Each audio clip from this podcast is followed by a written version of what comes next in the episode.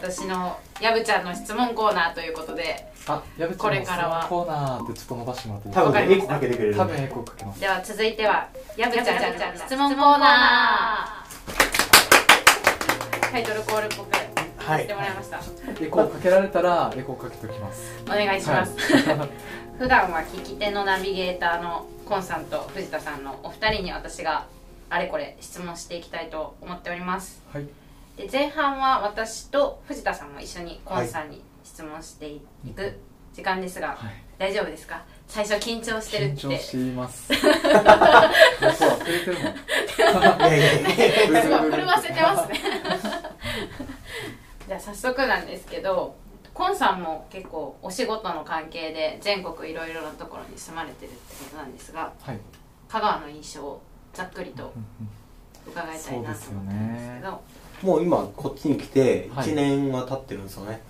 1年と2ヶ月はい、ああになります、こうコンさんはい。のこれまでの、こううん。まあ本当結構点々といろいろ行かれると思うんですけど、はい。1年と2ヶ月って長い方なんですか？ああそうですね。半分くらいです、長くて2はい年だったんで、あそうなんですか、はい。ああじゃあ割とでも、そのうん。行った中では割と長い方に入る長い方に入りますね。あうん。なのでまあちょっと来てみて思ったことはまあさっきも軽くこうヤブさんとお話はさせてもらったんですけどーうん。どうしてもいろんな、ね、地域に行くとはい。やっぱ人がいいとかうん。あのーなんでしょう食べ物が美味しいとかいろいろあると思うんですけど、うんはい。なんか結構そういったものってどこもなんか同じになっちゃううんうんうんと思うんですよね、はい。で人がいいとかも、まあ、東京でも人がいい人もうん。いっぱいいると思いますし、まあ、美味しいものもありますし、うん。だから、まあ、そういった中でなんかいろいろ考えた時になんだろう。やっぱコンパクトな県っていうこともあって、はい。その人との距離感がうん。結構近いっていうのはすごい印象があったかなそれはこうどういった時に感じるとかあるんですか？すごい分かりやすい例例で言うとどっか行った時にあのあ誰々さんみたいに結構会えるっていうあこあまあ近さはい。であるし、うん。やっぱ距離的にも誰かに会いに行こうかなって思った時に、うんその隣の市とやっぱ距離感が近いんで、うんそこのハードルはあんまり感じないからだからか、例えばです僕が福島にいた時は、はい。えっと、隣の市に面白そうな人がいるなと思った時に、大体車で1時間とか、はい。まあそんぐらいかかるんですよね、うんじゃなくてまああの、まあ、丸亀っていう場所にいるとはい。両極端、両端にあの3 4 0分ぐらいかければ行けちゃうので、うんそこへのあその香川県内のどこでもうん。3 4 0分で行けるってことですね。あそうです。ね、はいうん。そのハードルの低さがやっぱりいいなって思うのと、はい。あとはなんかこうなんだろう。お店の雰囲気がやっぱりちょっとこうなんていうんですかね。穏やかというかおおらかなっていうか、うんそういうところが多いのかなっていう感じがしました。ううんんあんまり深い話はできうんうんないです、いやいやおおらおおらかな雰囲気っていうのは人柄。そうですね。人柄人柄っていうよりかはなんか全体的な雰囲気っていうんですかね。ただなんかこうそのなんだろう。作るものに対するあのなんかすごい簡単に言うとおしゃれというか、そういうところにはやっぱすごい、あの気をつ使われてるところが多いのかなって思います。うん。なんかすごいおしゃれだなって思うお店がやっぱり多いし。あー。でも私も去年それ思いました。帰ってきて。思いました？あそうなんですか？うん。東京から帰ってきて、あこんなおしゃれなお店あったんや、はい。みたいな、結構何回かあもちろん藤田商店、いやいやいやあのうん。うちなんてもう 物おしゃ置なんで。れですおしゃれな物置です いやいや。だいぶ前衛的な外側がちょっと物置なんだけど中は。なんかめっちゃスタイリッシュっていう、い。やいやいや。だからそそういう意味で言うとあのなんか、まあ、すごい簡単なことで言うとおしゃれなお店が結構多いなっていう。うん。でやっぱり U ターンとか一回ちょっと出て戻ってきてるっていう方が多いのかなっていう印象はうん。あるので、なんかそういったところはこうこれからなんか新しくまたいろんな物事がうん生まれていくのかなっていう雰囲気はあるのかなと思います。ううん。んそうなんですね。うん。なんですかね。瀬戸内海の気候がやっぱそうさせてるみたいなところあるんですかね。おおらかな感じとかゆったりした感じとか。うん。その点なんかももうちょっと掘り下げないと分かんないうんものもあるなっていう気づきもありました。なんか、あの今回こういう質問をされた時にパッと思い浮かぶものがあんまこうなんていうんですかね。やっぱ見た目的なところが多かったので、ちょっとそのなんかいろんな人に聞いてみたりすることで、うん。もうちょっと違う香川の面白さというか魅力があるのかなっていうことを気づきました、ねうん。なのでもうちょっと見てみようかなって思ってます、ぜひ、はい。ぜひあのいっぱい噛み締めてください。はい。うん2年を超えてぜひ住んでいただければ。嬉しいですね。嬉しいですね。2年超えたいですね。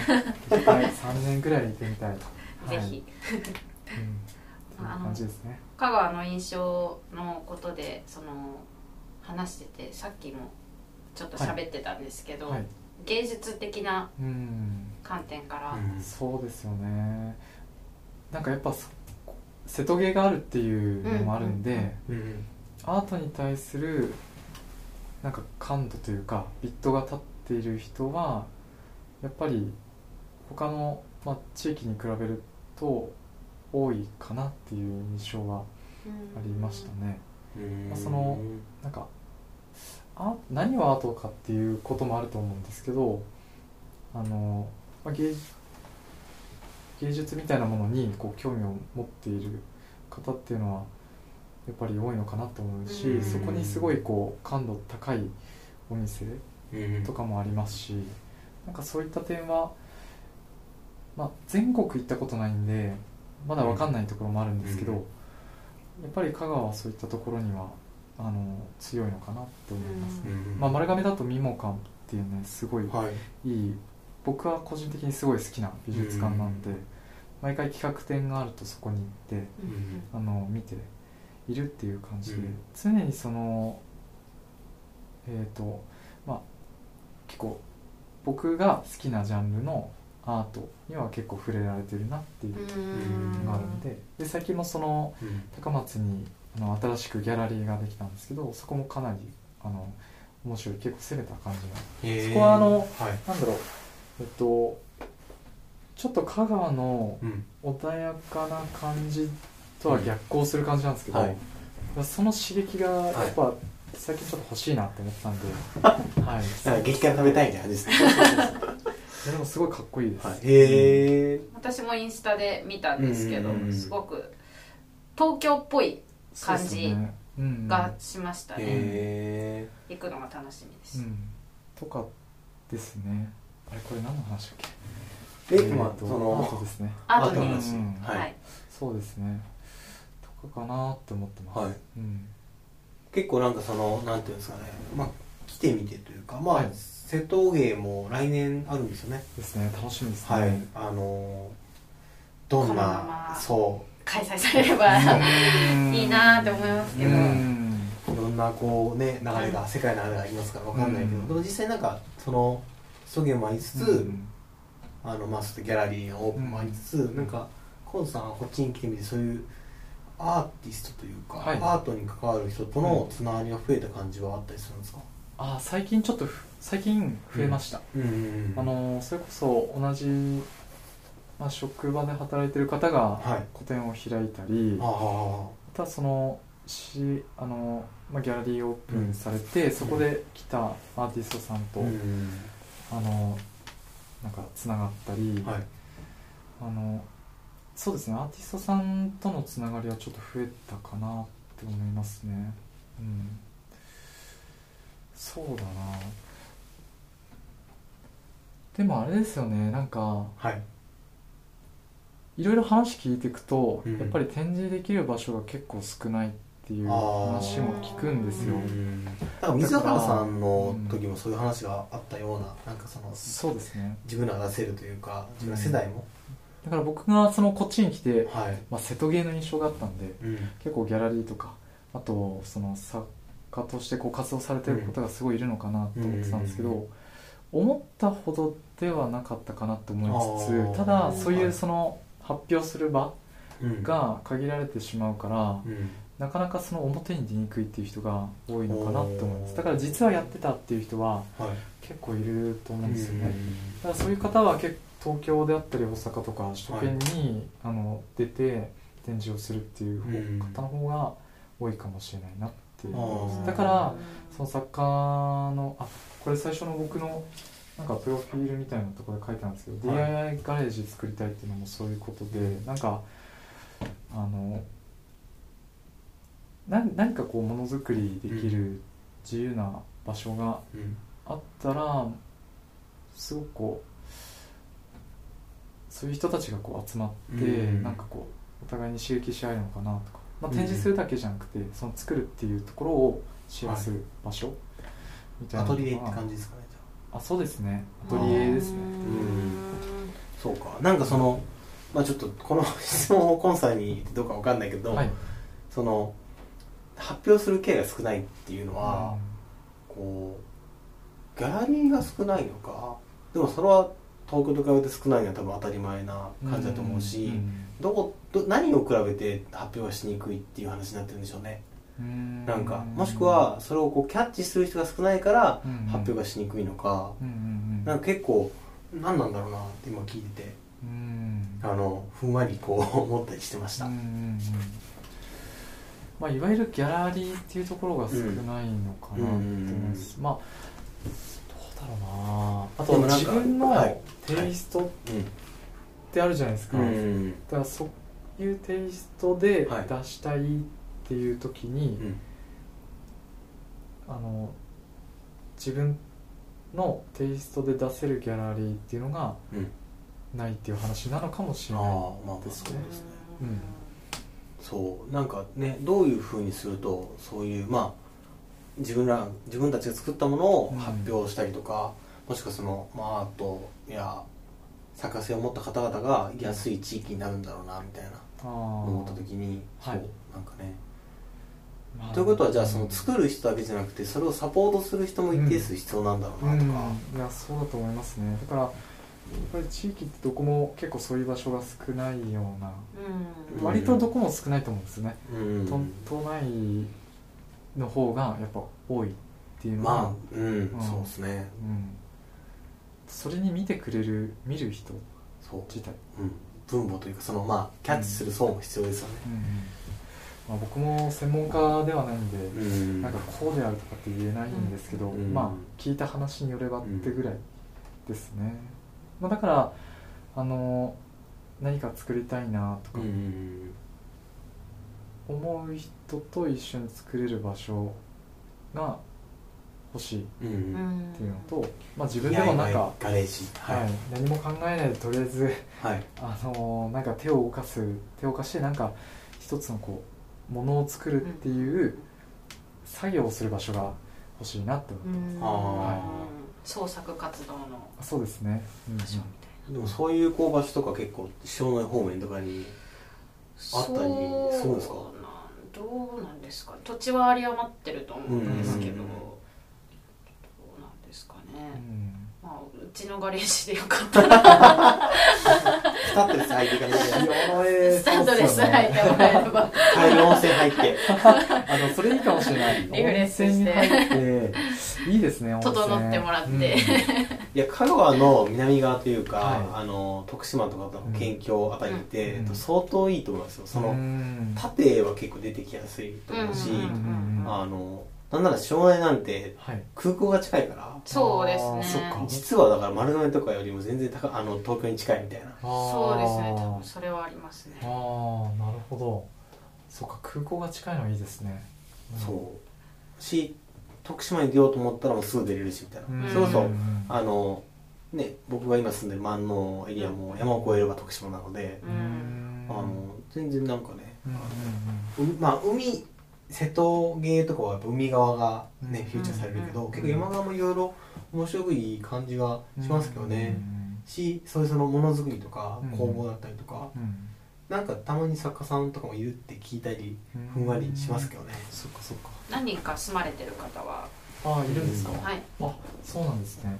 そっかそっか。でもそのあたりは、まあ、あの師匠の絵の星の藪内さんが今後ね ゆくゆく星になれるように。いいですね。そのうん。でもすごく楽しみですね。師匠のエリアも、うん。まだま行ってみたいな。ちょっと今度温泉入りに行きます。だぜひはい。温泉と。いや師匠の温泉めっちゃいいですよ。本当ですか結構しっかりぬるぬるしなんで。あぬるぬるタイプなんですね。はい。へえ ぬるぬるタイプ。ぬるぬるタイプ。ぬるぬるタイプ。でもそうですね、うん。はい。いろんな温泉が僕東北にいた時は結構温泉に行ってたからああちょっと今ね。温泉シックなんです、うん。あ温泉シックなんですか、はい、はいでも香川県ってそこら中に温泉があるイメージがあるんですけど。ああそっか。探せばじゃあいっぱいあるんですね。まあ仏生山一回行ってあとまあポカポカ温泉。ポカポカ温泉。とかあとまああとその塩入りとかはい。へああそうのそう。えそっかそっか。あとなんかあれエピアミカドとかもあれ温泉入ってましたっけ？えピアミカドどこの？琴波琴波何わかんない。なんかピアミカド、うん。でも島の方も温泉あったりしますよね。あそうですね。ちょこちょこあそうなんですね。そう。えコンさんは香川に来て何して遊んでるんですか、何して遊ぶの、遊びに行こうと思ったら、はい。どういう遊びを香川でするんでおすか？休みの日。難しい質問ですね。いや何してんだろうっていう感じが最近ちょっと続いてたかもしれないです,、はい。ですけどうわ何してるかな？いやなんか、そのはい。どんなその言ったらえっ、と極端な話ですけど香川が地元で、うん。高校も香川でみたいな、うんうん地元の友達がいてみたいな、うんじゃなくて、うんこううん。パッと移住してきたわけじゃないですか、そういう地域でうん。どういうふうにそのなんていうかなまあ遊ぶというか、うんその地域の楽しみ方ってどうやって見つけるんだろうなみたいな感じ？えー、そうだな。前はだってサーフィンしてたりとかって話があったじゃないですか、はい。その他の香川だとねサップとかになっちゃうけど、サーフィンできないから。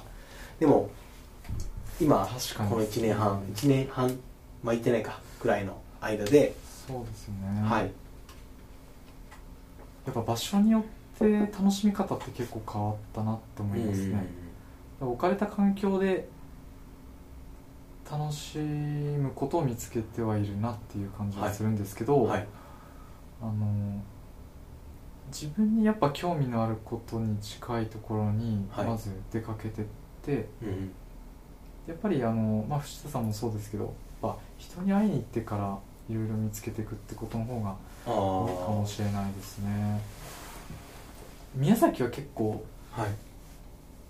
特別だったかもしれないですね。あというよりあのいろいろはい。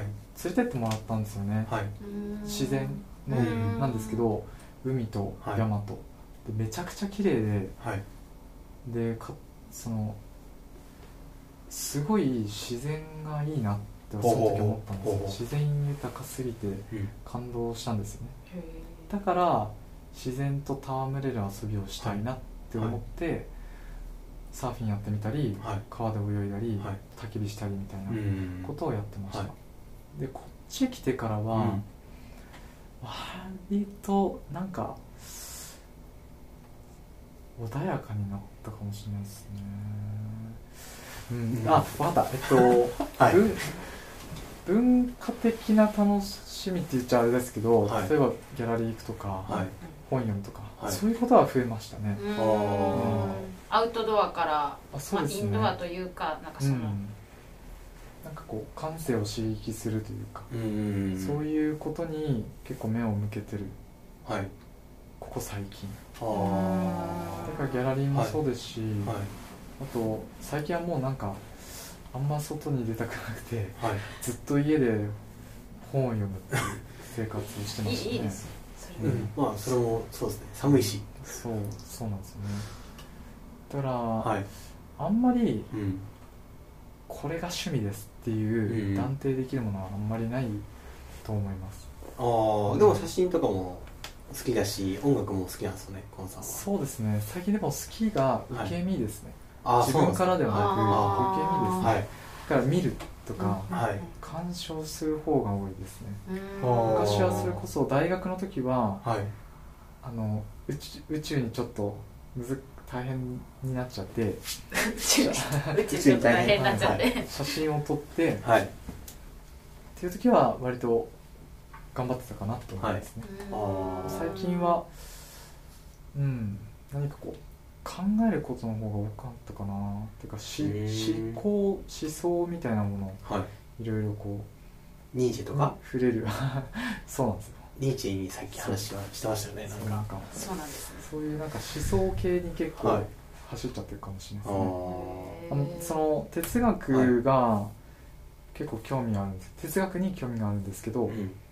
それもあのアートを見始め、まあ、技術にちょっと触れてでうん。その中で作家さんがその哲学の人から影響を受けたみたいなのから、うん。だんだん哲学にはまってったんですけど、うん。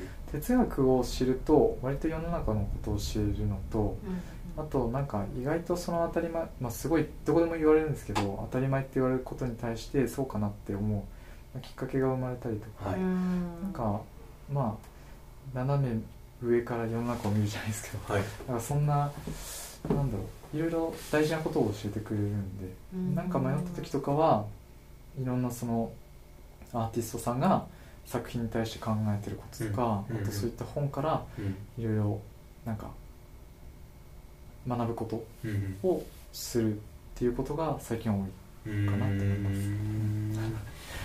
そういう遊びをしてるわけですね。そういう遊びですね。それも遊びか遊びですね、まあ自分の時間の使い方ですよね。ああよかった。時間の。どはい。そういうふうにしてます。普段スマート退屈の倫理学。はい。はいとかね。とかいろいろ読んでますね。だからなんかうーんなんかすごいアクティブなことはしてないはい。ですけど、うん。いろいろなんか興味のあるものに対してはちょっと出かけたりいうことかなって思ってますうねですね。個個人的はな興味なんですけど、はい。最近ハマってる音楽、音楽とかはどういう感じですか？音楽。これねあの自分で言っといてあれなんですけど、はい。いやあのすごいやすごいアーティストがいてこれは音楽って言っていいのかみたいなはい。感じなんですけど最近アルカっていうアーティストがいるんですけど、はい。えっと、アルカって、えっと、もう本当に ARCA でアルカって言うんですけど多分ベネズエラかな出身のうん。アーティストで、いわゆるあのノンバイナリーのトランスジェンダーなんですよ。トランスジェンそうノンバイナリー。ノンバイナリーってはい。男とも言わないし女とも言わないっていう立場なんですけど、はい。それちょっと変わったアーティストがいるんですけど、ほまあ、その人が作る音楽がはい。ちょっとねあの多分普通に聞いたらちょっと気持ち悪いなって思うかもしれないんですけどなんかあのなんていうかなこうい生き物のなんか生々しい感じみたいなものをちょっと音楽から感じるんですへよでもともと作ってた曲すごい衝撃を受けたのが「ミュータント」っていうアルバムなんですけどジャケットも結構ねなんかすごい感じなんですけど、はい。なんかその音楽ってこううんなんだろうなどちらかというと楽しむものだと思ってたんですけど、うん。なんかこう鑑賞するというか、うんうん。なんか聴き入る音楽はい。だなと思って見てたら最近そのえっとねディオールのあれかな？あのランウェイのショーの音楽とかあとはい。防具の表紙に載ったり、はい。結構ファッション界からも注目されつつあるんですよね、だからなんか音楽を超えてうん。いろんな業界に関わり始めているのと、ははい。その音楽の業界だったりそのファッション業界からうん。そういう、まあ、トランスジェンダーだったりそのうん。マイノリマイノリティですようん。なんかあの少数派の人たちの、が当たり前というか、はい。そのメインストリームになっていくみたいなうん。そのさ先駆けというか、はその旗振り的な感じうん。もしてんのかなと思っていて、うん音楽もすごいんですけど、うんあのそういった人としての動き方というかそれもすごい面白くて、今めっちゃ聞いてます。あるかさん。あるかはい。でもあのねすごいなと思ったのは12月4日にはい。はい。なんかアルバム3つ一気に出したんですけどあれも三3 3つつ3つ出したと思ったら、はい。なんかもう一つアルバムがポッと出てきて、はい。で一気に4つ出したんですよ。はい。だからでしかもそれ全部なんか雰囲気違うんですよね。へえでなんかすごいあのポップポップミュージックを意識したうん。ビートの強いうん。ちょっとアップテンポのものから、うん。結構ピアノを入れた、うん。なんていうかすごい落ち着いた感じの曲までうん。幅広く網羅してるんですけど、はい。それがねやっぱすごいなと思ったのと。へであと坂本龍一とあの、フィーチャリング坂本龍一が。そんなのあるんですか？すごい。はい。そんなのあるんですすかごいすごい。だからあの人本当に何やってんだろうっていう感じですね。うん。ただえっとねえっとねえっと 4, 4つアルバムあるうちのキック、キック23455出したのかな。でうん。2っていうアルバムの1曲目は相当ちょっと気持ち悪いんでうん。あれはちょっと後で聴いてほしい。あれから聴いたら絶対あの人の曲多分聴けないと思う。衝撃的すぎて。そんなに？はい。へえだからなんかイヤホンで聴いてて、ん。だからそれこそ街中で聴いてたからうん。聞いた時にちょっと音にびっくりすぎてうん。これ音漏れちゃったらちょっとやばいなって思って。そんな感じなんですか？はい。えそれなんかこうノイズっぽいとかじゃなくえってとねこれは聞いてのお楽しみです、はい。なるほど。皆さんもぜひご視聴ください。はい。あのアルカさんはすごいなと思います、あなんか音楽を超え、うん、お面白いなと思います。ん。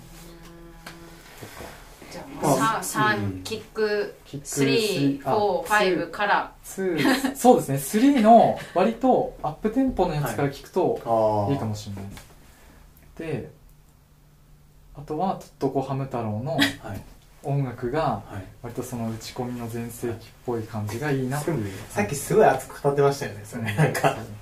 熱量がグッと。僕なんか最近はい。改めて和田アキ子すごいなと思ったんですよね。あああの和田アキ子ポンキッキーズのしなんかあさあ出かけようでしょそうそうあれとかもすごいいいし。あれいいですよね。和田アキ子なんですよ。そうあれ和田アキ子なんですよあれいいいい曲ですよね。うん。なんか改めて思ったりとか、ちょっとこれ話してまた多分20分ぐらい話しちゃうから そろそろ一回締めたいと思うんですけど、はい。行きましょうあの前半はじゃあこんなところで、はい。えー、いいですかね。はい。あの後半はえっ、ともっとねやぶちゃんにいっぱい質問してもらいたいんですけど あのやぶちゃんの聞質問コーナー。コーナーなんですけど、はい意気込みはバッチリだったんですけど い。聞き入っちゃいまして。じゃああのちょっと長かったですいやね全然。あのはい。まあなんかこんな感じではい。後半もお送りしていきたいとはい思います、えーじゃあ前半はこの辺で。はい。それではありがとうございます。ありがとうございました